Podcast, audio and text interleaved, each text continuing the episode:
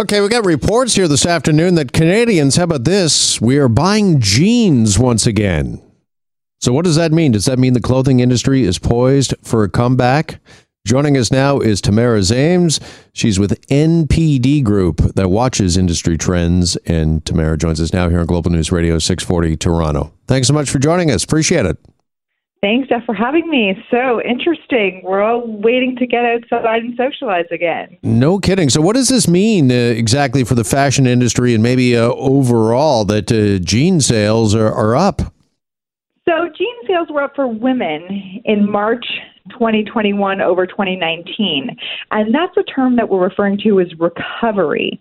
So that's leading us there. That was a glimpse of hope. And don't forget, March was a time when we'd gotten out of second lockdown before we entered into the third wave of COVID. So really, we're looking at that as an indication of what's to come once the key major regions restrictions are relaxed. So does this mean the pandemic staple of sweatpants, are they over? Is it done? Are sweatpants finished?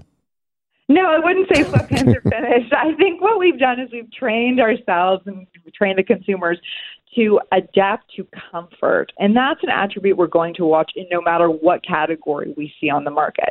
So whether it's jeans or dresses, comfort will still be top of mind. And we see that coming out of the pandemic months.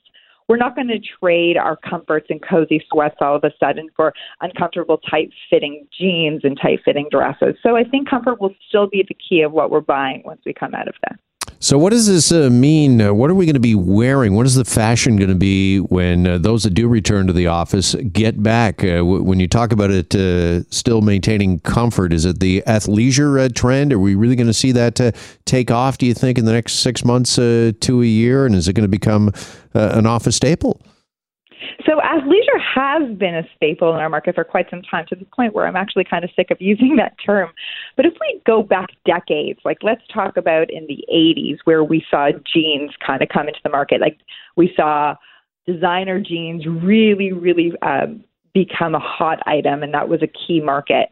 And then we looked at the two thousand tens, where it was all about sweats and athleisure, and we saw that grow.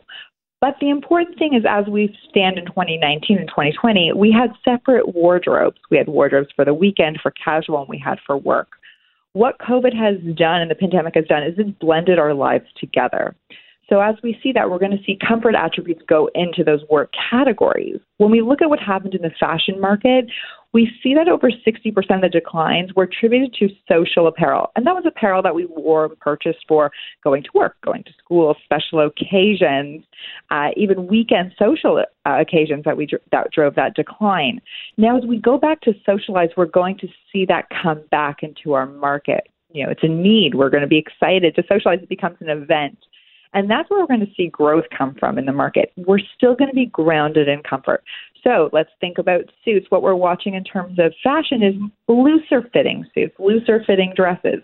The denim that's newness on the market is the wide leg versus the skinny. We're still seeing a lot of stretch in the denim fabrics. So that's something that's going to lead forward in comfort.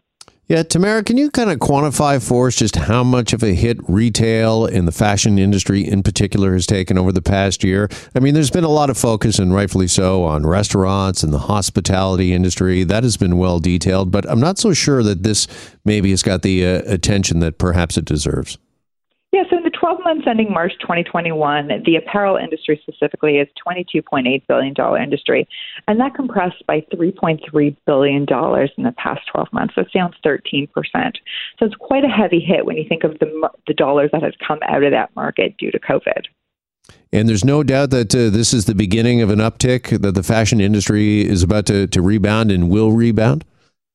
Yeah, so that's the exciting part, is that when I looked at March twenty-one numbers, that was the first time we had seen growth in over thirteen months. And like that was an exciting turning point.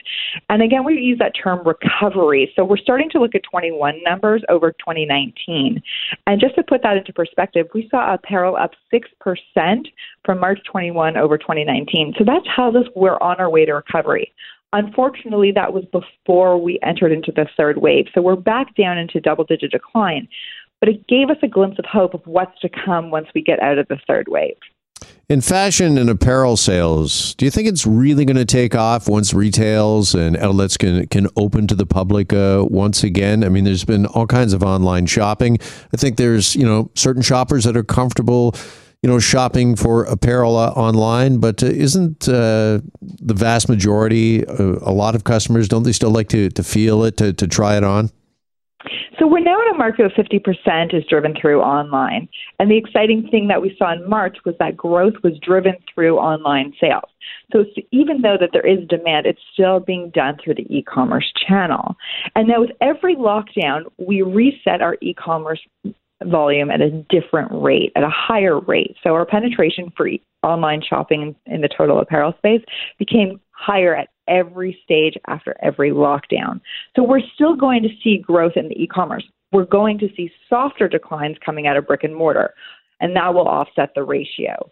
We're going to see younger consumers still leading with e-commerce, but we looked at the data, and over forty-five is where we're going to see the first consumer going back to in-store.